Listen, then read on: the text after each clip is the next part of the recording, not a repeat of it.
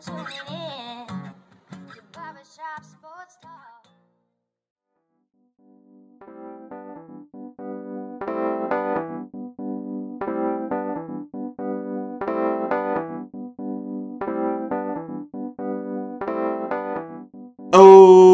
Oh, thank you for tuning in to the 267th episode of Barbershop Sports Talk with me, your host, Daryl D. Lane. As always, I want to thank you all for tuning in, whether it be via Spotify, iTunes, Stitcher, Apple Podcasts, Google Podcasts, iHeartRadio, SoundCloud, or whichever podcasting app or platform you'd be listening to me via.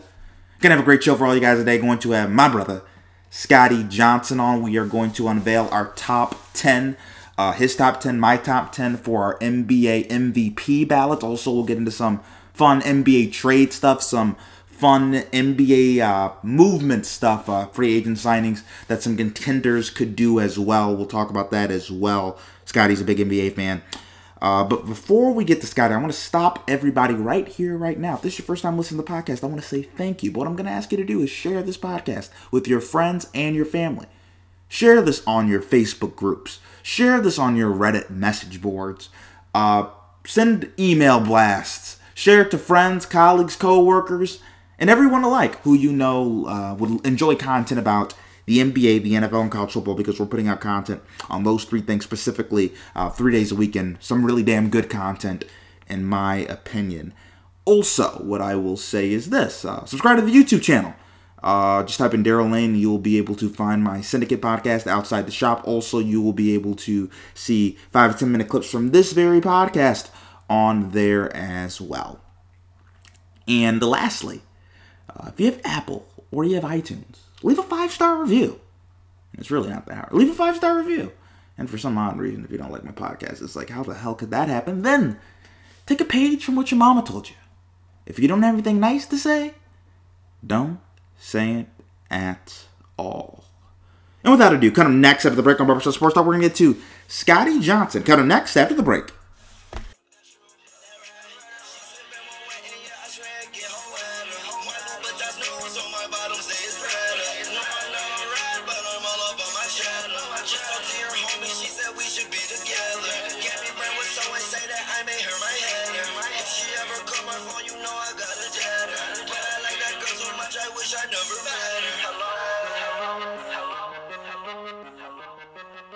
Oh, we're back with Barbershop Sports Talk, and we have my brother Scotty Johnson with us. Scotty, how you doing, man? I'm doing great, buddy. How are you? I am doing fantastic. So let's get into this. Uh, I got a lot of good stuff planned for us today, but first let's start with this. So I got you some homework. Top ten MVPs. Uh, so one through ten, or actually we can do this. We we, we can go ten through one in this case as a build up all, all, all the way up to one. Uh, and I just thought this would be interesting because we're kind of at the halfway mark. NBA All Star uh, just got done, uh, and we can kind of get into like as we get towards the push of you know the trade deadlines coming up, and then the postseason. Uh, who, who who are the top people if we were to have a top ten MVP ballot? That, that was kind of my mindset about this. So first, guy, I do want to ask you, like when as you're making this list, is there anything that stood out to you? As I was making the list, um, yeah, I had uh, two centers on my list. I'm gonna tell you who they are, but I'm not gonna tell you where I got them. I got the Joker and Embiid, and like only reason I wanted to point that out is because like I think it's it's, it's been a long time for centers like have like a legit chance. Like it's not just one center. It's usually one center, but like there's two centers that have like that have an MVP caliber season. Obviously Embiid's team is better than Joker's, but Joker's team not that not that bad either. So I think that was the biggest thing. Like it's more it's, the centers are definitely like coming back because you know it's that it's that narrative that the big is dying out. Yeah, and obviously it's really too interesting too, and I do want to talk about this really quickly.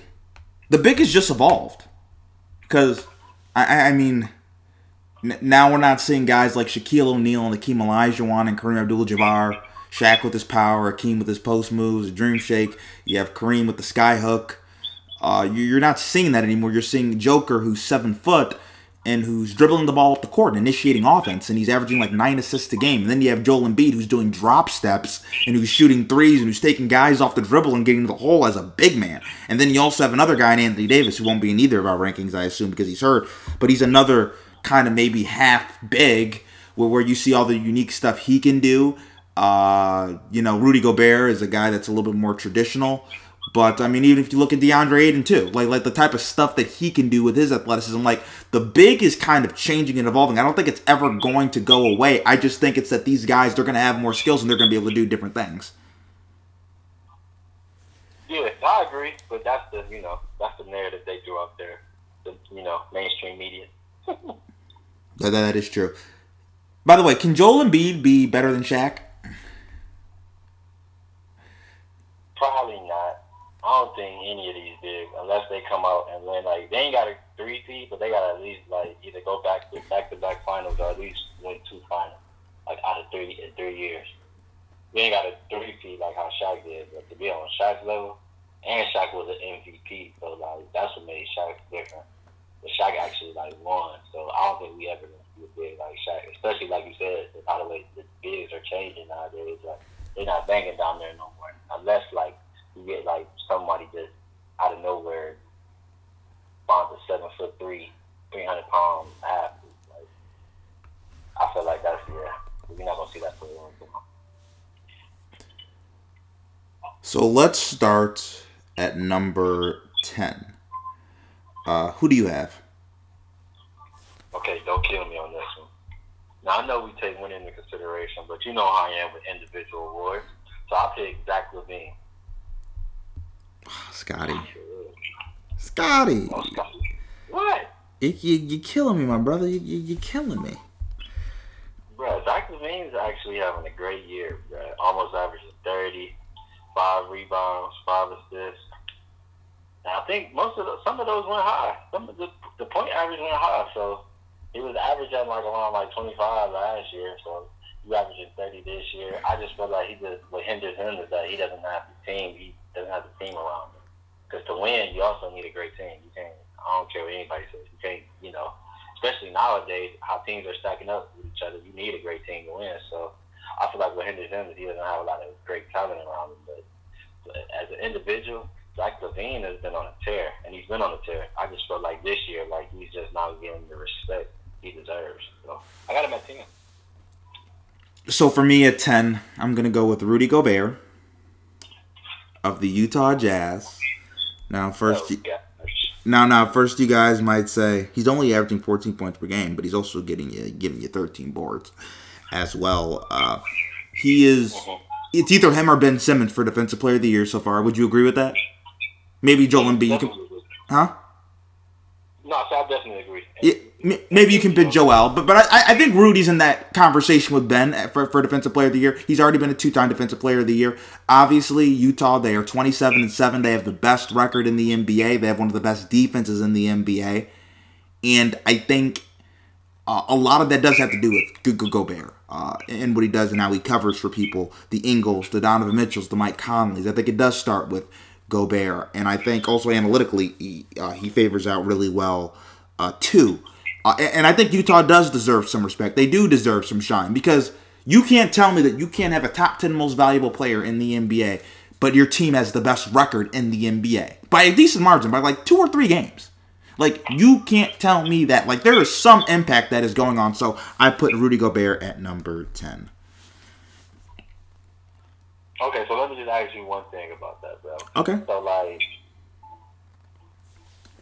you so basically, because they give out the MVP at the end of the at the end of the season, right? Correct. So we just taking the regular season. I feel like, bro, that team they don't have like no standout standout this player. That's just me, though, because they're winning. Not it's not just because of one person. It's totally one person. Like they have a solid all around team. That's just what they team. Though.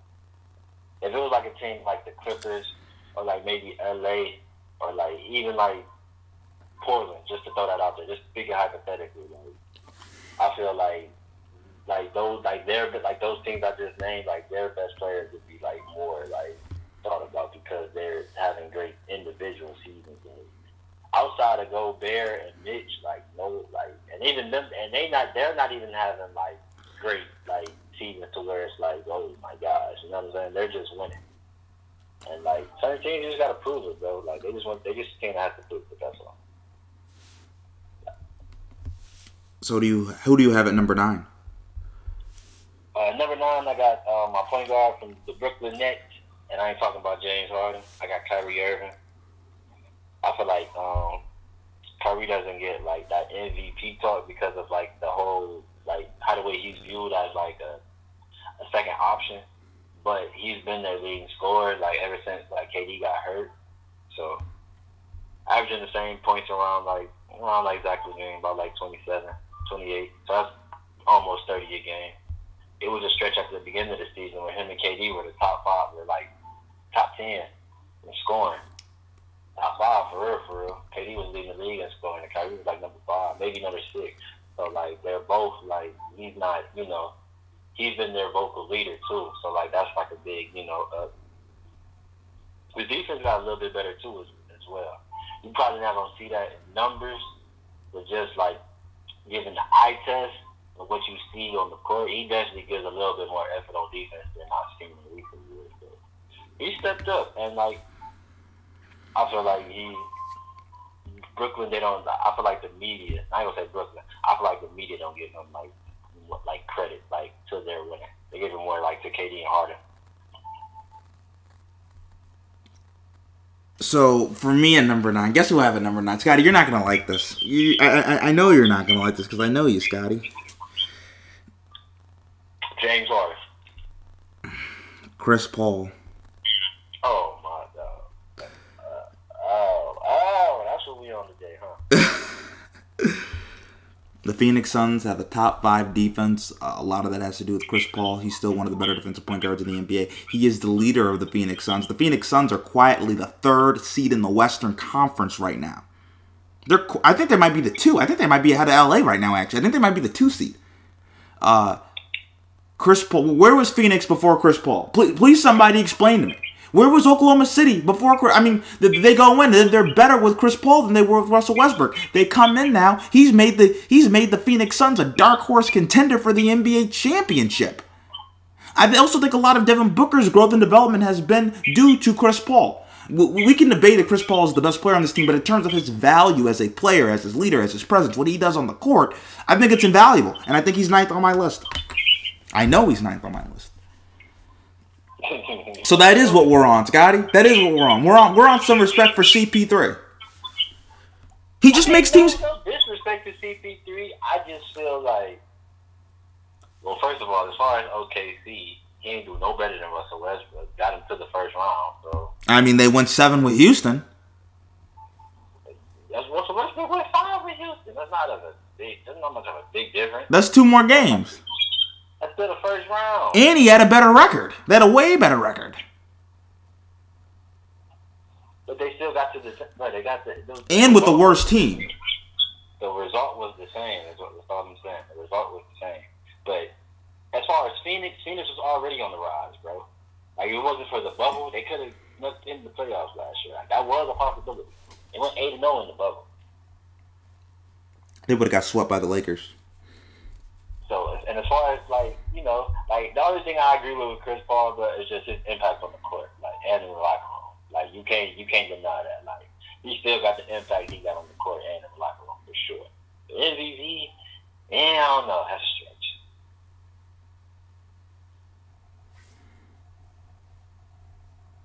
Who do you have at number eight? Okay, I don't know how you feel about He probably been in your top five, but he wasn't in my top five.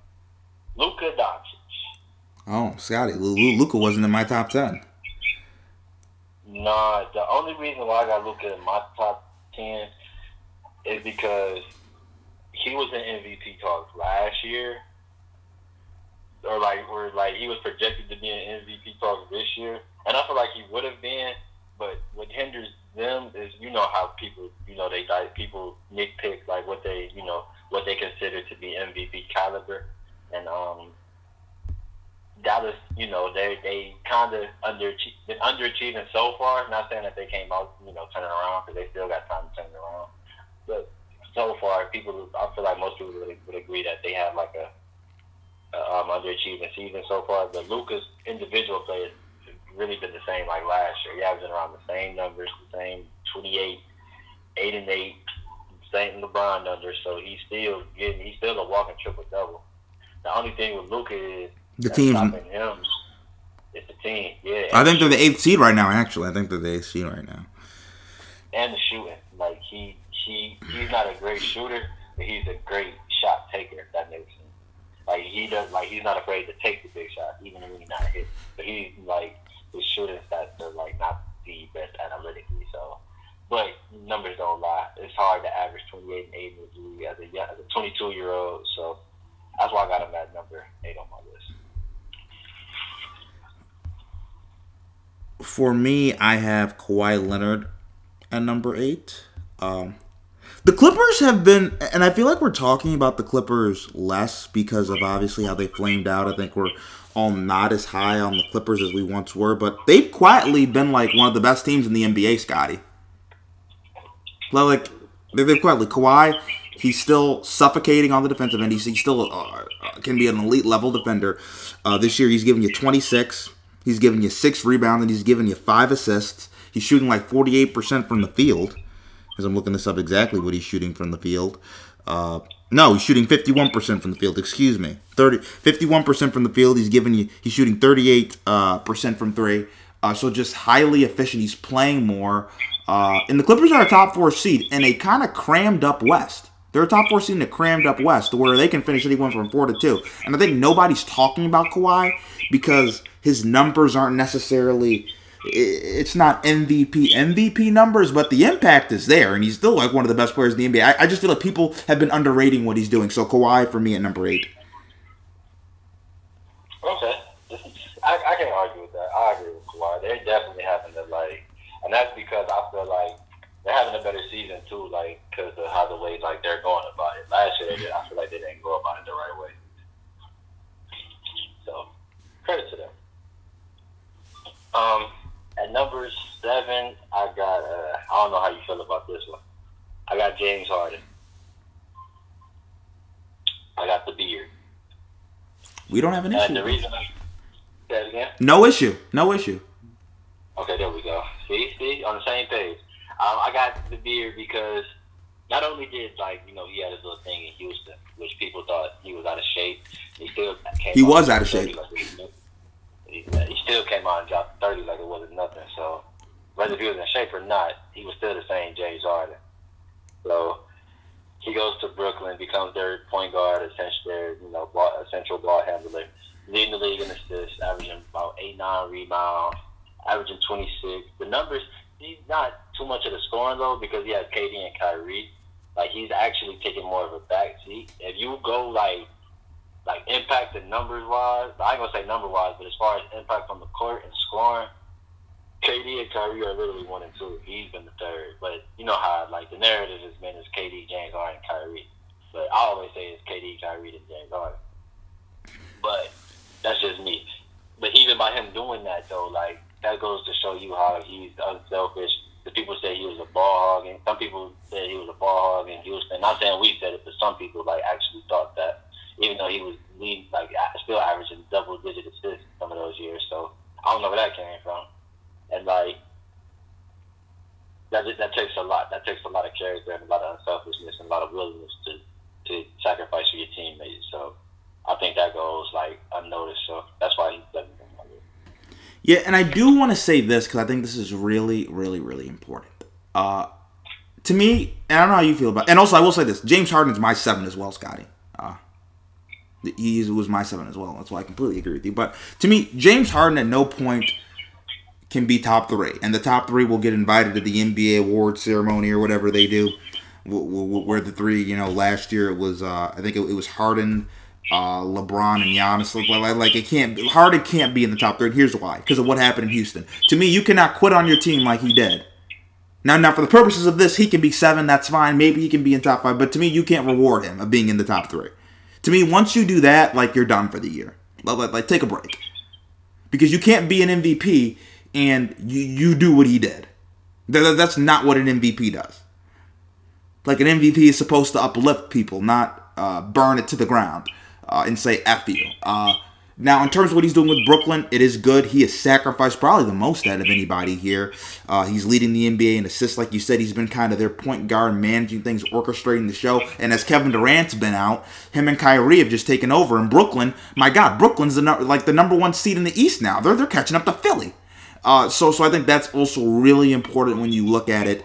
Uh, but James Harden can't be in the top five. I don't know how you feel about that, but he can't be top three. No, I agree, but it's not because of Houston. It's not because of how the way he did it. It's just the fact that that like he's playing like he's playing with first of all like two other great talents, and really, I just feel like individually he's not having a better season than the people I have in my top five. But I don't blame him like on how the way the Houston thing went out because the numbers were still there. Like numbers were still there. People were calling him out of shape, and he still you wouldn't even be able to tell from playing. You know what I mean? So that's the only that's the only part I disagree on. But I do agree, like as far as him not being in the top three though, for sure. So who do you have at number six? Um, at number six, I got the Greek freak Giannis Antetokounmpo, averaging around like 29, 6 and 11. His his numbers pretty much like for the past like three seasons has fairly been the same. Like as far as like points, rebounds, assists, even field goal. Like they, the field goal percentage go up too, but it's not it's not really that much. They go like from 55 and like to 60 and like back to like lower 50. So that's that's pretty much the same. He is like the only, I think, out of three players to average at least 25, 25 points, 10 rebounds, five assists, one block, and one steal in a single season. Can you name me the other two players to do that? I cannot. So say say it again. Wait, say the stat again. He's the um, I've one out of three players to average at least 25 points, 10 rebounds, five assists, one block, and one steal in one season. Oh. Like in a season. Le- is LeBron on that list? Surprisingly, no. Is Kevin Durant on that list? No, they're old school players. Scottie Pippen. Nope. What the god I'll damn? Ma- Magic Johnson. No, Magic Johnson didn't Nope. average twenty five. Who? Give, give me one. Give me one. I'll give you one. One of them is Kareem. Hakeem. No. Shaq. No. Patrick Ewing. No. I'm surprised too. This your boy. Michael. No, the other one. Bill Russell. No. Kobe? The other one. We were just, we were just talking about him. Nope. Every time we talk about this one, we always compare him to Luka. Oh, Bird. Yep. Larry Bird and Kareem are like the only other two players to do this. To do so, and Giannis did it twice. So on that list, he's like he's on there twice. So that's like that's something special. And he's like you know reigning MVP and Defensive Player of the Year. He's a person that whose impact on the court is undeniable. Like when he's on the court, you're gonna feel his presence.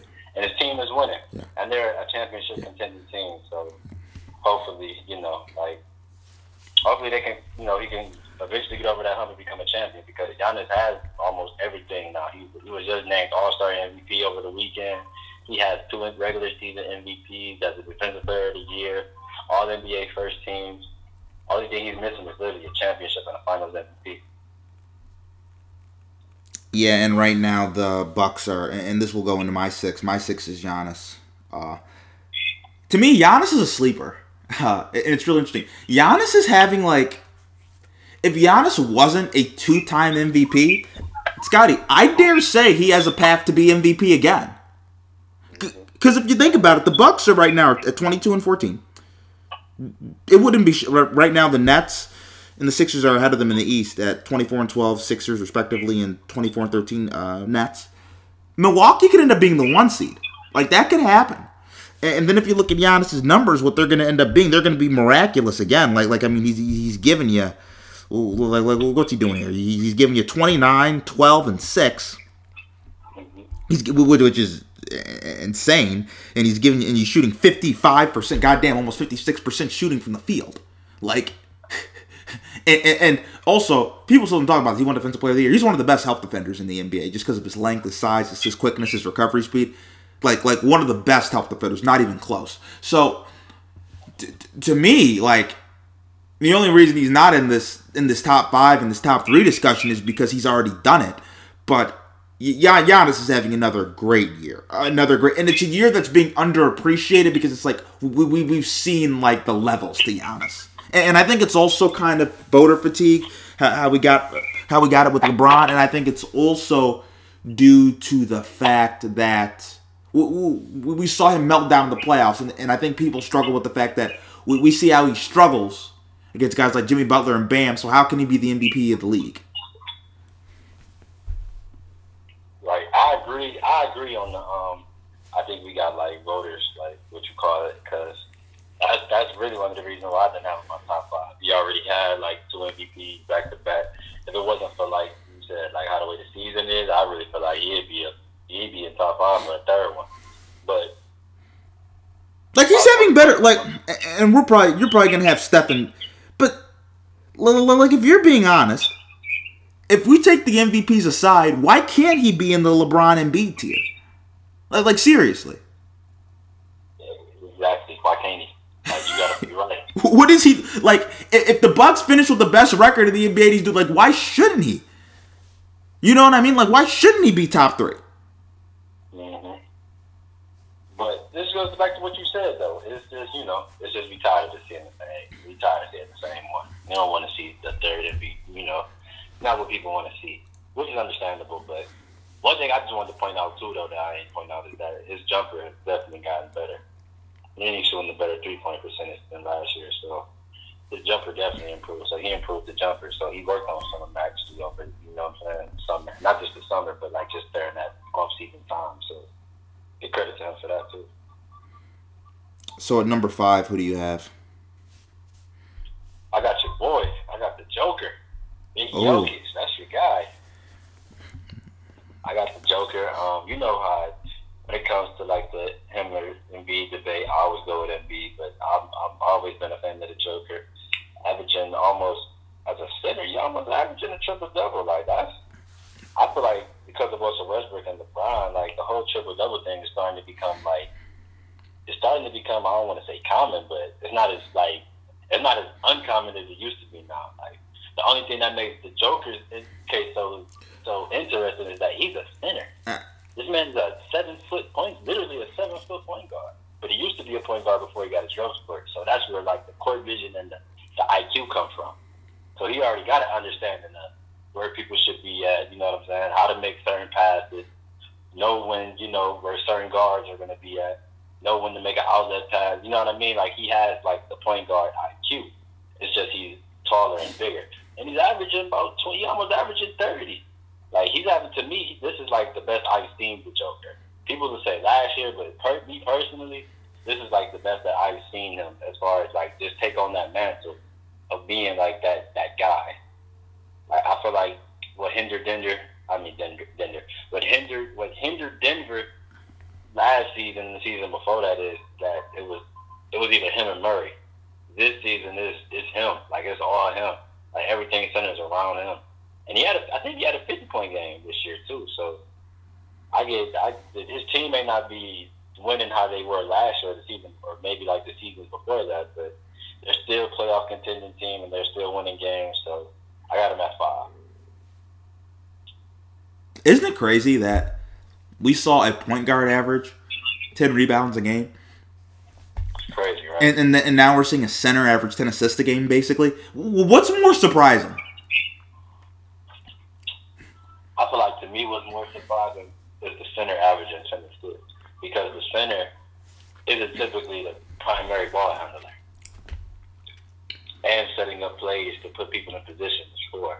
Usually the center has to be set up by the other point, like by another guard, to you know to set up and put in position to handle business. So I feel like him averaging ten assists is more like impressive. You know, it's also crazy. Joel Embiid, Rudy Gobert finished ahead of Joel Embiid on the All NBA voting last year. It goes to show you what people really know about hoops. You you know Embiid was mad, right? He came up to Jackie MacMullan and he was like, I- "I'm effing up the league now." He, he was pissed. because I can understand why people would feel some type of way about Rudy Gobert, bro. Because he, outside of, you remind me of DeAndre Jordan, bro. Like outside of him doing pick and rolls and getting rebounds off second chance points, he has no offensive skill. He's a hell of a defender, though. That's it. That's it. I mean, I mean, it's, it's like okay. I mean, Dennis Rodman's a Hall of Famer because he was a great defense. It's only defense. It's only like one half of the court. Only. Dennis Rodman also averaged 13 rebounds in the season. Gobert doesn't even barely average double digit rebounds He's averaging. He's averaging thirteen. He's giving you thirteen boards this year. this year. This year, 13. He's not giving you that this year. That's why he's number ten on my list. Scotty, he's giving. He, Scotty, yes, he is. Now I'm gonna get to my five. Stephen Curry, the light skinned assassin. This is and this is also interesting about Steph's year. His year is arguably better than the MVP year. And you remember the MVP year as a Cavs fan when the Cavs came back from down three one. I mean, we still don't know how. which, which which MVP year? The first one or the second one? Both. I think statistically, like like because well, let's look at this.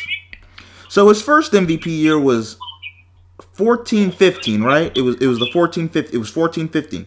He was 24 7 and 4. He was 24 points, 7 assists. Uh, uh, 7 points, so 8 assists. 8 assists and 4.3 rebounds. Right now he's at 30 points, 6.3 assists and 5 rebounds. So, so, so just a better year. His MVP year was 30 uh, six, uh, seven, seven assists and five rebounds. This year it's thirty points, uh, five rebounds, uh, and six assists. So, so really, it's basically the same year. He's playing almost like the same caliber of player as he was in, in the 2016 year when we were when people were saying he was better than LeBron James. Now the Warriors they're on the outside looking in in terms of the West playoffs right now. Uh, and you know, there's been a lot of things. Wiseman's a rookie; he's having to, have a big role of the team. They don't have Clay, obviously. What Steph is doing to carry this team is spectacular. But uh, that, that's why Steph's at five for me. Yeah, I mean, that MVP season was special, bro. He sat out in 25 fourth quarters. That's like almost a quarter of the season where he didn't play in fourth quarters. So that's that's crazy too. But I, I can't I can't I can't knock you for having a five. That's that's that's understandable because because of, only because of the way the position where his team is at. I feel like if they was top five, top four, he'd definitely be front runner for sure because you know the media loves Steph Curry. So like, you can't like you can't knock him. But he's averaging, he's having an amazing season. I ain't gonna lie, bro. Like that's him and Kyrie are probably like my two favorite people to watch, like to watch on TV. Oh, I, th- I thought it would have been Rudy. yeah, right. I know what I'm gonna get. I don't know what I'm gonna get when I watch Kyrie still. Oh, you but when you get Rudy, you know you're going to see good hard picks. Exactly. That's it. Scotty's like, A hard pick and roll with a dunk and a, or a layup. so who do you have at number four? Uh, number four, I got you know that boy from Portland, Portland Trailblazers, Dame Dolla, Dame Lillard. Um, you know they they they have their as a team they haven't been having the best season, but individually Damian Lillard has been sensational. Like you can't. Oh my gosh, thirty eight. Just lost two of his best players, his second option and his third option, and his team is like top. They they're a playoff contending team, bro. Like I get, I always get credit when credit is due. To me, Ky, you know how I when it comes to having the Kyrie and Dame Lillard debate or who's the best point guard or you know who's that in the third. But I, I literally love Dame Lillard, bro. Like he's a dog and he he goes hard for you.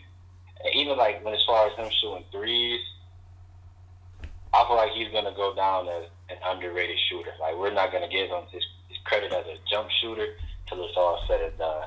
So that's why I got him at four. Could have easily been top three. Is he a poor man, Steph? Um, I ain't gonna say he's a poor man and I feel like they're different because Steph doesn't have the athletic ability that Dame Lillard got. So like when it comes and when it comes to shooting, I don't know if you noticed, but when you when you ever see them shoot, Dame Lillard uses all arm muscle with his shooting mechanics. It's just all arm muscles. With Steph, it's like he got to push it because he doesn't have the arm strength that like some people have. Only thing is, when Steph shoots, bro, it, you probably don't you, you to me when I watch Steph and Dame like shoot those half quarter shots, bro. When I'm watching Dame take them, I'm more confident when Dame take them like that is going in. When Steph take them, he be he be leaning, he be off balance, and he be and he be hitting them. Like that's what makes it so crazy, bro. You wouldn't even think that's going in, and it goes in, and it's like wow. So I wouldn't say he's a poor man, Steph. I just say he's just not. I feel like Steph's just not as athletic as he is. Because as a scorer, as like an all-around scorer, I feel like Dame is better, but Steph is just overall the better shooter. So for me at four, I'm gonna go with Damian Lillard as well. Special. Uh, Houston, uh, excuse me, the Portland Trailblazers. They are the fifth seed in the Western Conference right now. Uh, without uh, their starting center and their starting shooting guard lo- losing two, their, their second and third best player, and Damus kind of just took this team on his back. He's giving you thirty and he's giving you eight, just dropping buckets, making clutch shots over and over to get, keep Portland in this thing in a really tough Western Conference.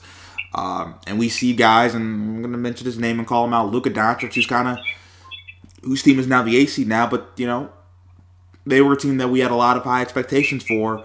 And and, and when when Dame when CJ and Nurkic and all these guys got hurt, we were like, is Portland going to fall out the playoffs? And Dame put on his Superman cape and said no.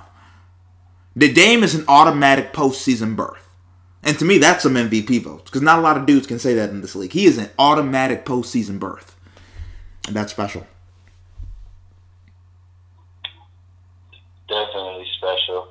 Another thing I want to point out is that Dame's been doing this for the past couple of years too. Like no matter what what the card, what hand he's dealt, he's always willing to embrace the challenge and take on whatever in front of him. And you gotta respect him for that.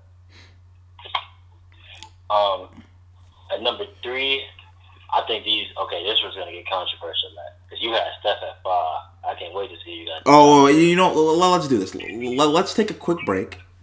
And then cut up next at the break on Barbershop Sports Talk. Me and Scotty are going to unveil our top three. Cut up next after the break on Barbershop Sports Talk.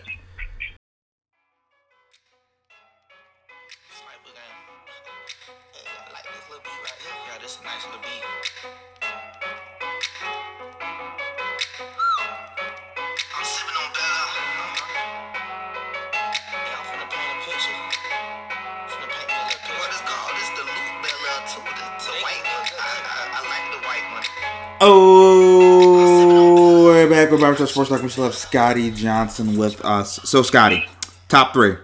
You go. Who is your third? You already know. I got the kid from Akron, LeBron James. Oh, that is so disrespectful. How do you have him at three? He probably would have been second if it wasn't for like that little recent stint. But I got him at three though, because I LeBron don't need no more MVPs. It's just he's like I said about Giannis. Just certain players are gonna get their stats, their numbers, like, and there's nothing you can do about it. Like LeBron is literally a walking twenty five, eight and eight, like legit.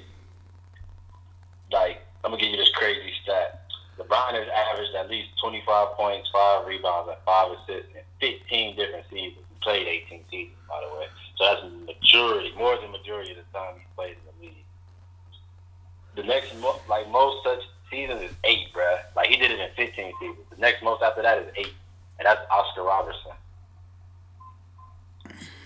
So he got that by far, like by far. And there's three other players to do it to do it five more times and do it five more times, but that's a crazy stat, bro. To average 25, five, and five, five assists in 15 different seasons, and you're still doing it at 36. If he was the MVP at 36, bro, mind you, he's still averaging 26, 8, and 8. Like, that's basically like his career average. So it's crazy, bro. This is history in the making, bro. I don't think we're never gonna see a player do it how the way he did it, as far as like being like his body build, how he handles himself, being a pass first person, the Steelers going to go down as uh, one of the top top two scorers on all time. If you're a pass first player, elite scorer, and the Lakers, they're probably going to repeat this year. So this MVP don't matter to LeBron, but that's why he's third on my list. Cause he, he's doing is crazy. So, for me at number three, I'm gonna go with Nikola Jokic, the Joker. The Joker is having like, like, like Scott. I just want to read these stats out to you, like, like how crazy. And, and the only reason to me why this isn't really becoming Joel Embiid versus Jokic for the MVP is because the the Nuggets are underperforming this year. As I look at this really quickly, like, like what's their what's, what's their standings in the West? The, the the Nuggets are the sixth seed right now. They have the same record as Portland. That that, that should not be the case uh, with all the players Portland has out.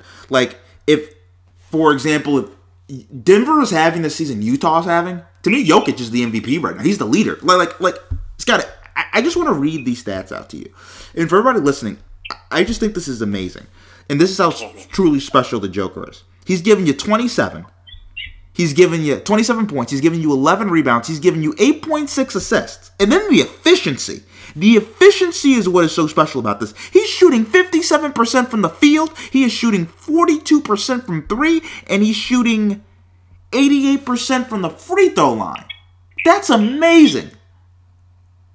We're talking about a freaking center, Scotty. That's amazing. It is. It's great. The center. That's great. I ain't even gonna lie to you. I can argue that. That's great. That- that- he's, he's almost a 50 40 90 guy. As a center, that's crazy. And he's averaging 8.6 assists. Like, and, and he's giving you 27. I don't even think of Jokic as a 27 point scorer type of guy. But he's doing, like, like what, what he's doing is special. Like, what he's doing is special. Uh, just absolutely phenomenal. And the NBA is in good hands with him and Embiid. Uh, and truthfully, if Denver goes on a run where they start competing for a top four seed, I think you really start starting to have to take Joker seriously in this. I agree. If they end up being top four, you gotta. It's a definitely legit shot. He can get it for sure. So, who's your two? My two. Who's your second? Okay, this is shaky. I got Joel Embiid. Man, like you, you know, me and you always had these debates with Joker and Embiid, and Embiid is averaging thirty. You talk about 50, 40, 90. He's almost a 50, 40, 92. The only thing he doesn't have is the free throw percentage. He's, he had 85.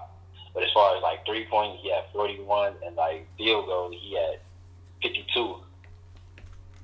So the only thing I feel like Embiid doesn't have on Jokic is, is just the playmaking. Other than that, Embiid can do everything as a center Joker, Joker can do.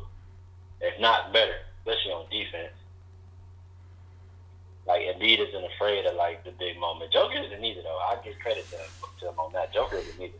But as far as like Embiid averaging thirty, averaging twelve, three point percentages up, and then it's the eye test. They're like, you ever watch Embiid play? Ray play like a big guard. Like he be hitting step backs, jab step, fade. Like he does it all, man. And his little stretch that he had from January, Feb- February stretch was something like to remember. So I feel like, and he's like one of the centers that's brought back kind of the, that a center being like in that conversation for MVP. Because last time a center, like a legit center, was a contender for winning MVP, I want to say but it was Shaq. I don't even think Dwight was ever considered as like, D- Dwight finished second in the MVP voting the Derrick Rose year.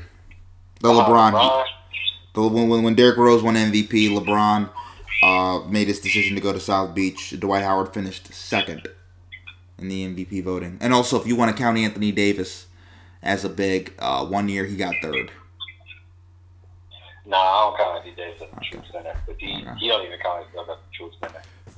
But if that's the case, Eric, you a power forward in the center, you just a big. But I feel like Well, Dwight Howard did finish second. Dwight Howard finished second in the MVP voting in 2011. in 2011, Yeah. that's because the only reason that's because LeBron made his decision. Yeah, him and him like because Kobe was older. Him and D Wade kind of canceled each other out. Yeah, but Joel Embiid. Joel Embiid became the third player since the merger of the NBA and the ABA to average at least 27 and 13. There's only two other players to do that, bruh. That's Shaq and Moses Malone. Shaq did it twice. Moses Malone did it twice. Good company to be in. So that right, great company to be in. So you asked me um, off air, does Shaq? I mean, does Embiid have the potential to be better than Shaq? I say no, only because like Shaq was just literally what you call like a once, a once in a lifetime generation of talent. So is Joel Embiid.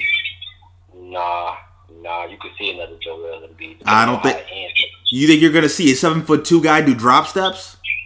Yeah, because that's the that's the that's the direction the league is going in. You're gonna see more of that in the future. Who can dominate in the post like Embiid? I will say this: and in common is they're both guys that are considered goofy, but when they take it seriously, you can see how physically different they are. And they're both guys who I don't know how like when Embiid's like 35 like Shaq, I don't know how it's gonna look. Probably not that great like when Shaq was 35. But when they're both in their prime and they're both right and focused, they can dominate the league. That is something I do think they have in common. But they're really fun loving guys. Nah, see, I can't even say Embiid dominated because you gotta think about it, bro. By Shaq's six, seventh season, bro, like the man was just just different, bro. It was just different, bro. That's all I'm gonna say. Like the man was just different. And the different is though, why I say Shaq is better is because Shaq got all most of his points in the paint. Shaq didn't have to shoot three. Joel averaging thirty shooting three. If Joel would have taken as many threes as he would, I don't think he'd be averaging thirty. So I think that's what you got to look out for too. And like like we said, bro, more bigs. This is this is what the modern center is looking like, bro. Seven foot plays back to the basket and face up. More so face up than back to the basket. Because that was not going to be from like a lot of like media basketball critics that he didn't play with his back enough back to the basket. So I think Shaq was better on the block, but as overall skill level, I feel like Embiid was better. So for me at number two, and it's to be really interesting to see who you have number one. I'm kind of confused right now as I'm looking at this. Uh, I feel like you're to say something crazy, Scotty. At number two, I have LeBron James, one of the 10 greatest players to ever play the game of basketball, one of the five best players in the NBA right now. He's number two in my MVP voting. The pride of Northeast Ohio. You can't call it Cleveland because Scotty says Cleveland is not Akron and Akron is not Cleveland, folks. Now, Scotty can explain that to you. I mean, I might disagree. Uh, it's both Ohio, but apparently it's not. But LeBron this year is 26. He's given you eight rebounds per game. He's giving you eight assists a game. I mean, he's, he's 26, 8, and 8, which is freaky at, at 36 years old. The Los Angeles Lakers are the third seed in the Western Conference. Uh, they have the number one defense in the NBA. I think that's something very important. Uh, who's a guy who's playing 35, 36 minutes, uh, playing some of the highest minutes on the team. They had the best defensive uh, team in the NBA. I think that does speak to what LeBron's doing on that end of the court. They have slid a little bit with Anthony Davis being out. Anthony Davis is one of the five best players in the NBA. Scott, in the beginning of the year, you had Anthony Davis as your number one player in the NBA.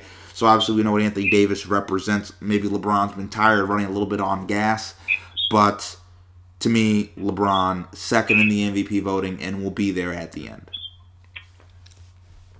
And you want to know what? LeBron might never win another MVP again, but I think it's going to be really interesting. How many second place finishes is this man going to have? Or top three finishes in his career? I think that's going to be really interesting. You know what's crazy though? Also about LeBron, bro. Bro, the man is a pass first player, but but it's gonna finish top two all time scoring list, bro. That's wild. That is wild, bro. We ain't gonna get it like this ever again, bro. Appreciate LeBron while you can. So I'm, I'm curious, Scotty, who's number one? No, the because as I, as I look at this, everybody's gone. Not everybody. Is who who is it? Is is it who I think it is? It is who you think it is. What's wrong with you, Scotty? I had to, but from a shooter, but it this was biased personally. Like, you know, I played basketball. I grew up as a shooter. You know, I had to. You know, I had to go with that that baby face the side.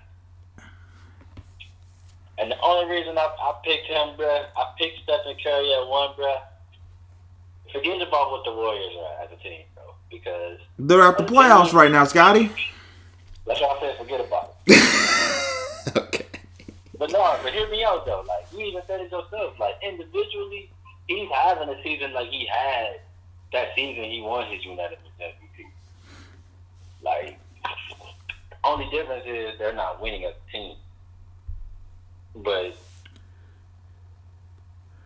I remember like that year he became the second player to average thirty with a true shooting percentage of six, uh, 65 percent. Only other one other player to do so, and his name is Adrian Dantley. We don't even know who that is. And like, and like to be having a season like that this year, when you really don't have anybody, where it's literally like this is what people gave Steph the knock on. Can he do this without KD or Clay or Draymond or whoever? And he's doing it, bro. Like ninety percent from the free throw, 30, 30 20, 29.7 points. That's almost thirty a game. Six assists because he's scoring more. Fifty six percent. Like, bro, for for every two point percent for field goal percentage, bro. Like, bro, Steph is balling, bro, and it's like I feel like we take him for granted, bro, because it's how the way he plays. Like, yeah, he take a lot of threes, yeah, he shoot a lot. Most people that say all he does is shoot, but it's like I said, bro. Certain players, they just give you the eye test, bro. Like it's just what you see on the court, and Steph is definitely one of those players. Like he's like Kobe Bryant. Like they're difficult shot makers. Like they can they can make the most difficult shots ever. So you gotta get credit to that man, bro. He's not even like people didn't even think he people because he was the Warrior system so much, bro. By them not having the right personnel this year, a lot of people thought he wouldn't even have the type of season he had because he didn't have Clay and the other personnel. So you gotta get credit, man. What credit due. That's all I'm saying. Scotty. Scotty. Come on now, Scotty. Why do you have to do this to me? Just saying. Why do you why do you have to hurt me like this, Scotty? I knew who your top three was gonna be. I already knew. I already knew. As soon as you said you ain't named the Joker, I already knew who your top three was gonna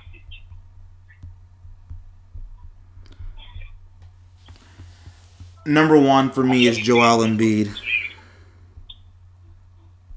Yeah. Number one. pick. That's a good pick.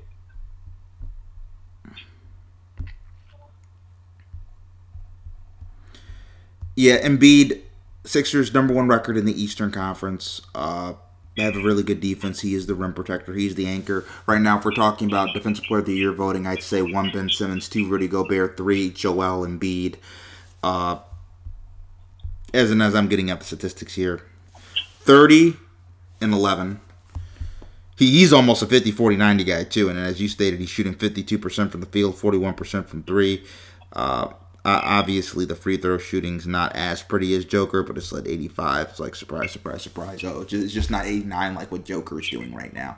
Uh, he, he is dominant. Uh, number one option. Like like what Embiid's doing is spectacular. Uh, what he's doing game to game and impacting everything, and he's been motivated. And I do want to say this, Scotty, how disrespectful is on a one to ten? Rudy Gobert was voted over this man for the All NBA team.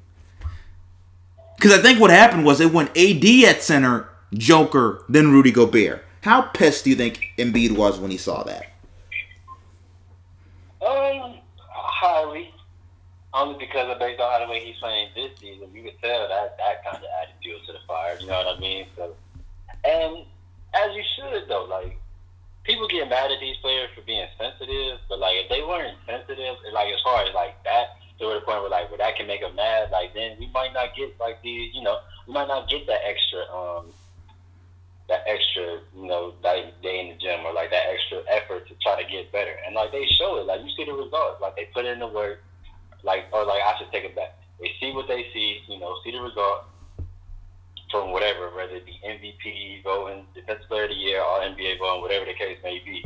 And then like they come back, you know, the next season you put in the work, then you grind, and you know you, you see the results. So I think I think most player, any other player like that's like on that type of caliber level would have level would have been mad, but you know that's what the gym for, bro. You get in the gym and you you, you come back come back stronger, and you you can obviously see it. Like you will see it for sure on the floor. Cause you know how I feel about Rudy Gobert compared to all the other centers in the league, bro. Like it's not even close. The talent level is not even close, bro. Well, you even said yourself. You even said it yourself that that, that uh, Cat's way in another class, and you said this off the air.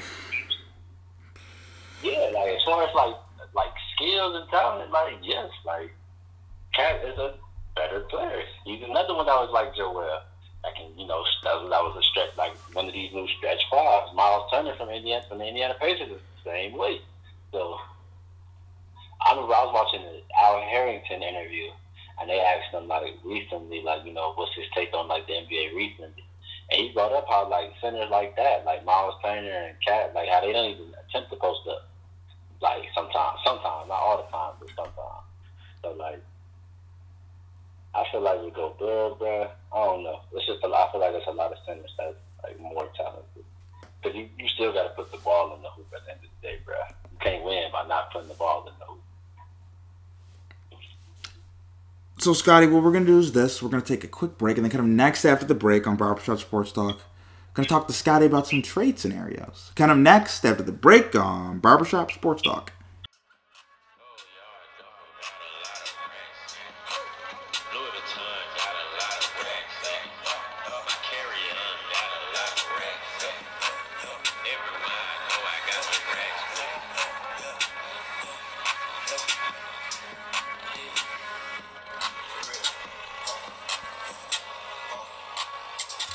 Oh, we're back with Barbershop Sports Talk. We still have Scotty Johnson with us. So, really quickly, uh, I just want to give you some trades uh, that I've been hearing through the rumor mill that I've been seeing reports of. PJ Tucker potentially could be getting traded. Where do you think he should go if he does? For you, who's the team that could use PJ? If I I don't know if they can make this happen without giving too much up, but I'll go to Brooklyn. Why Brooklyn? Because, because PJ was most successful with James Harden. And Mike D'Antoni's there. Mike D'Antoni's there as well. and Mike D'Antoni. That's even that's even more of a plus. And like by him being like they could they could I feel like it'll that small ball with him and Jeff Green it'll work because PJ's not the toughest, not the tallest guy. He's the toughest guy, but he's not the tallest guy. But he can give certain centers a hard time because a lot of centers don't like you know they don't like the aggressiveness, they don't like the roughness, and that can like that can hinder a lot. Like that can definitely change the course of a, a seven game series a lot. So I definitely think he like if they could if they could pull it off miraculously somehow, I'd love to see him in Brooklyn. Just just personally, like just bias. I ain't gonna lie. and he's he's a solid three point shooter. Also, the competition when you look at the Bucks, he's a guy that can maybe can guard Giannis for stretches, and the LeBron. People said he was a LeBron stopper in Toronto. Nah, I get what you think. He, he can he can guard. He, he can be somebody on the court in front of LeBron James. Okay, uh, Lonzo Ball. Should the first of all should the Pelicans be looking to trade Lonzo? That's a good question. Um, that's definitely a good question because I had these debates with um a friend of mine from OSU last like about Lonzo and LaMelo. It's funny because there's a stat that's around, bro. The Pelicans win more when Lonzo, Brandon Ingram, and Zion play majority of the game. When all three of them play majority of the game, like it can't be like one without the other two or two without the other one. Like they win most of the time when all three of them play. And give credit, Lonzo has been doing good the past few months. Ever since his name got brought up in trade rumors, I should put. Like he's definitely been playing more consistent, been playing with more confidence since his trade. Since his name got out of the trade rumors. So personally, I don't think they should trade him.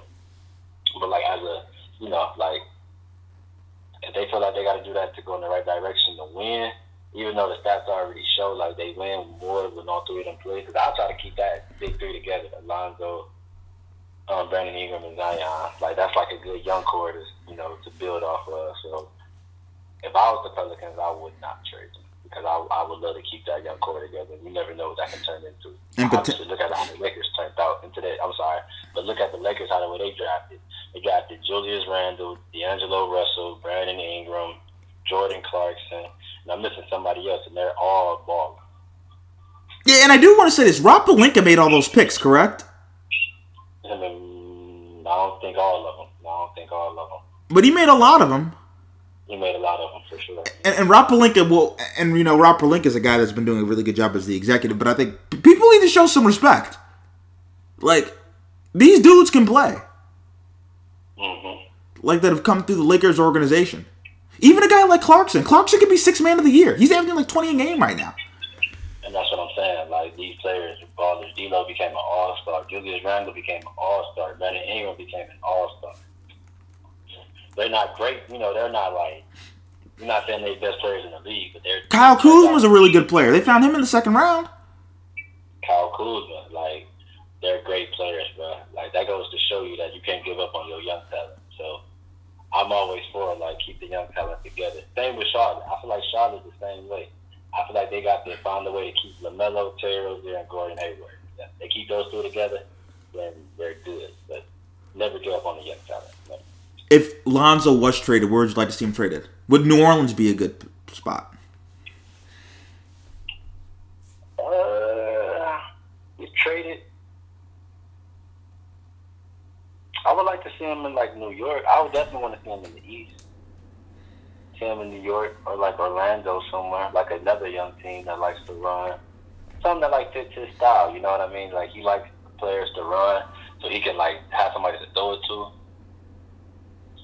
You know, maybe Washington, but nah, because they already got Russell Westbrook. The only team in the East I can see is probably New York. Because I ain't no favorite. This league is guard driven, though. And then anywhere else, like maybe San Antonio, but I don't think he built for that culture. And they have Dejounte Murray and uh, Derrick White. I feel like he could see. I could feel like he could start over Murray because he's a better playmaker. But the thing is, like, it's just Lonzo. He's not built like that. You get what I mean? Like, Yeah, Pop would be up on him. I see. How would Pop and LaVar work? How would that work? uh, that'd be crazy. I don't. That's a match made in you know what. But other than that, like, there's, there's too many guards, bro. And Lonzo, I hate to say it, you know, I'm a big Lonzo fan, but by him not having that, he don't even got to score a lot, but have that confidence, have that edge over other guards that he should have, he doesn't have, and that kind of hinders him because I feel like he could be starting over a lot of point guards. It's just, you know, there's only so many teams that he can go to and still start. A lot of teams, he could, if he goes to a contending team, it's more than like it's most likely that he's not going to start. You know what I mean? Like if he goes to a team, he can't go to a team like Memphis. He can't go to a team like like Atlanta. Even here, like the Cavs, like we got Collin and Jerry starting. Like, and they like to run, so it's it's, it's, it's tricky. Now No speak- team I honestly see though where it could work it. Speaking of the Cavs, Larry Nance Jr. Should they get rid of him or not? I mean, if it free up money, you know, we can get some draft picks or something, you know, to free up space. But other than that, like, I feel like we should keep him because we got size and lift, bro. We just don't know how to win. And that just comes from, like, you know, new culture. Like, we got new head coaches. We don't even have, like, a legit head We do now, but at first, you know, we didn't have, like, a legit, like, head coach. So, with young talent. Just like how New York just that position New York in. And look at them now, like they're playoff contending team. All they because they got a new coach. So and they didn't give up on their young talent neither. So I feel like they, we should just keep them. But you know, if you get like a great offer, then jump on it. Don't you know? Don't pass up on a great opportunity. But you don't got to, then don't trade them.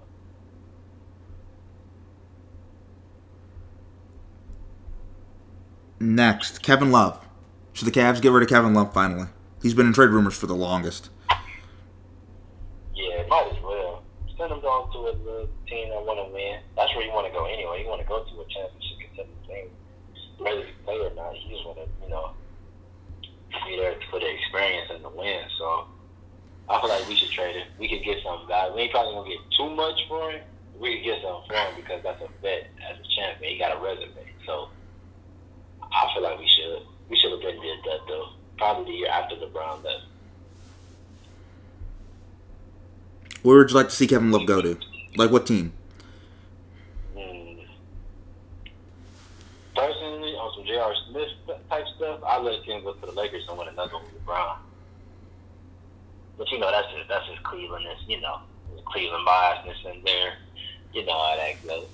But other than that, like, because Love even said it, like, if he gets traded, he wants to get traded to a championship contending team. If I'm thinking of all the championship contending teams, that's the Lakers, Utah, the Clippers, Phoenix, from the West. And then from the East, you got, you know, Brooklyn, Milwaukee. I'm missing one. Brooklyn, Milwaukee, Philly, and Philly. And, like, I don't see nobody outside them three being championship contender teams. So, like, outside of that, like, I really can't, like, outside of the Lakers, like, I really don't see him fitting on the team where he could be, like, a, a vocal leader or, like, that vet, excuse me, but, like, that vet that can, you know, rally the team together when, like, they're not at their best, you know, so, like, the Lakers, probably, probably Lakers.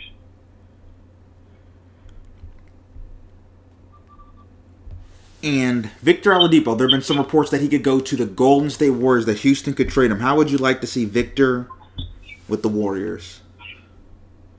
Uh, Victor with the Warriors don't sound bad. It sound good, but um, I don't know. I like to see him in, in Houston. With I would pre- I would prefer to watch him in Houston with John Wall because that's an interesting backcourt. They both came off of you know like leg injuries. But even Boogie, they got a center. Boogie came off of like a major injury. Like, let's see what these young people could do. Because then if you trade them to the Warriors, when Clay came back, what you gonna do? Like you gonna put Clay at the three, Victor at the three? Have Victor come off the bench. They, they wanted Victor to be a Shaun Livingston, Victor Oladipo type. Can Victor do that?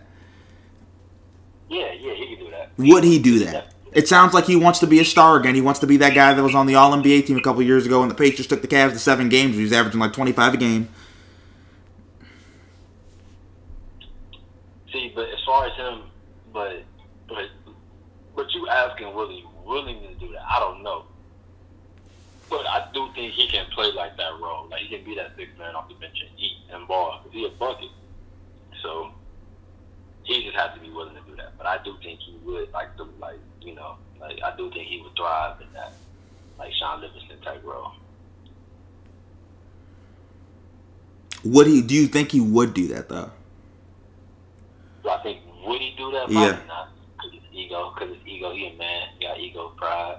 But Do you think Vic, though. You know? Do you think Victor has to give this up and, and be okay being a six man, being a role player? Well, like it's not working out as a starter. Like, like he's not the same guy.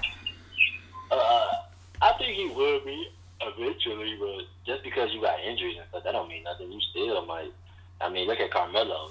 He even said like about what he was going through with um Houston and O- with Houston and OKC. Like he still felt like he was better than most players in the league anyway. So like that's just like I don't think he I don't think he would personally, but because that's just it's just men. He one of them players that I feel like that that wants to get his goals accomplished as well. Scotty, I want to thank you for coming on the podcast, man. I appreciate it. Oh yeah, no problem. But thanks for having me. It's always a pleasure. And once again, I want to thank my brother, Scotty Johnson, for coming on the podcast. Always appreciate it when Scotty comes on. And I want to thank all of you for tuning into this episode, the 267th episode of Barbershop Sports Talk.